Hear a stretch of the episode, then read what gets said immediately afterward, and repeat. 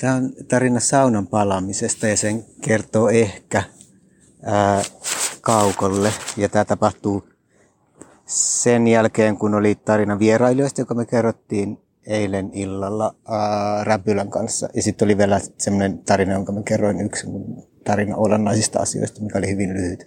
Mutta tämä tapahtuu seuraavana päivänä. Yöllä ei tapahtunut mitään kovin kummallista. Jos kauko ei ole kuullut sitä tarinaa vielä, mutta eilen me järjesteltiin täällä lähinnä. Mä ehkä tässä kerron myös vähän, mitkä asiat on siirtyneet, siirtyneet paikaltaan. Öm, niin yö oli rauhallinen ja se tuntui melkein liian mukavalta, että ei tullut, ei satanut, ei tullut musiikkia, ei ollut kylmä. Että voiko näin olla. Sitten tänään mä aamulla keittelin tai laitoin keittämään päärynä keiton, mitä on nyt tuolla vielä. ja sitten mä lähdin kiertelemään. Mä kävin kierrätyskeskuksella, mistä mä toin semmoisen ammeen, jossa ei ole reikää. Ja sitten tommosen niin vielä isomman ammeen.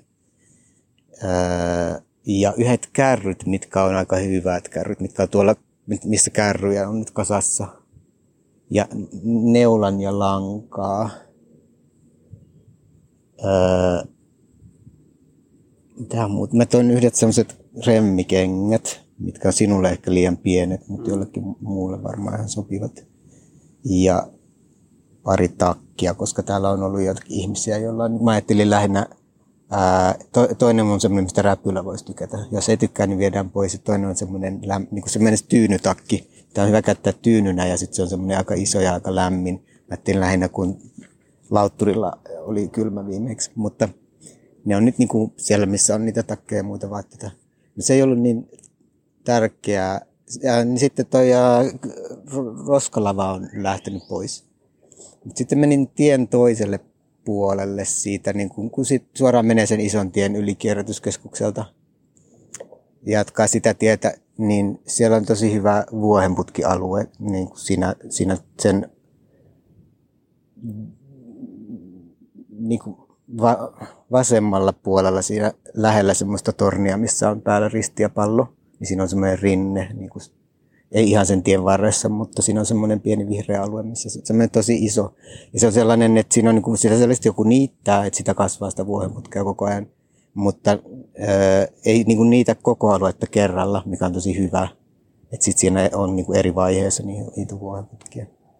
Ja sitten löysin myös yhden päärynäpuun ja kaksi omenapuuta sieltä aika läheltä, jotka on lähempänä kuin tuo edelmäpaikka. Ähm, ne oli silleen, että jos ei lähde sitä tietä vielä, vaan jatkaa sitä isoa tietä niin kuin kohti punasilmiä, niin seuraava tie, joka on semmoinen kova tie kyllä, mutta vähän mutkitteleva, jos sitä jatkaa suoraan, niin tulee kahden omenapuun luokse. Ne on semmoisen kyltin kohdalla, missä on ihmisiä ja auto muistaakseni ja sitten semmoinen punainen viiva niiden päällä. Ja siinä on semmoinen lasten aitaus, mutta jos lähtee niin sen lasten aitauksen toisesta puolta lasten aitausten välistä, niin sitten tulee päärynäpuulle. Mutta siinä ei ollut kauheasti vielä kypsiä siinä päärynäpuussa. Ähm, no sitten mä tulin takaisin mutta tämä oli ehkä niinku olennainen osa tästä, että sitten mä lähdin saunalle ja sitten muutuin aika lailla Arniksi, koska mä olin siellä itsekseni ja mä olin, olin ehkä, Arne on ehkä lähdössä tästä kohta, niin mä olin vähän silleen ajattelemassa sitä. Mä juttelin niiden ihmisten kanssa siellä. Mä tulin niin se iso sauna, missä me käytiin, niin sinne ei päässyt ja siinä oli sellaisia ihmisiä siellä ovella, jotka kurkisteli sisään ja kiroili. Ja sitten mä kyselin, mä menin pieneen saunaan, mä kyselin, että mitä on tapahtunut. Ja ää, ne sanoi, että joku on yrittänyt polttaa sen saunan. Ja että se ei ole selvästi ollut vahinko, että siihen on laitettu jotain palavaa ainetta. Mm. Ja mä ihmettelin, että eilen illalla oli tosi rauhallista. Täällä oli ihan niin kuin ei liikkunut ketään. Sitten ne sanoi, että, että se on varmaan tapahtunut seitsemältä aamulla, koska niillä on semmoinen joku laite, millä ne näkee niin kuin kaukaa, että mikä se saunan lämpö on. Että silloin oli yhtäkkiä ollut kova lämpö. Ähm, niin se on vähän semmoinen asia, että jos joku täällä tahallaan polttelee asioita, niin se on meille vähän semmoinen, mitä meidän pitää ajatella. Mm. Äh, no sit mä olin saunassa ja juttelin esivanhempien kanssa saunoista ja asioista, mitä täällä rakentuu ja sellaista. Ja sitten mä tulin takaisin ja silloin Kauko oli tullut tänne. Mm.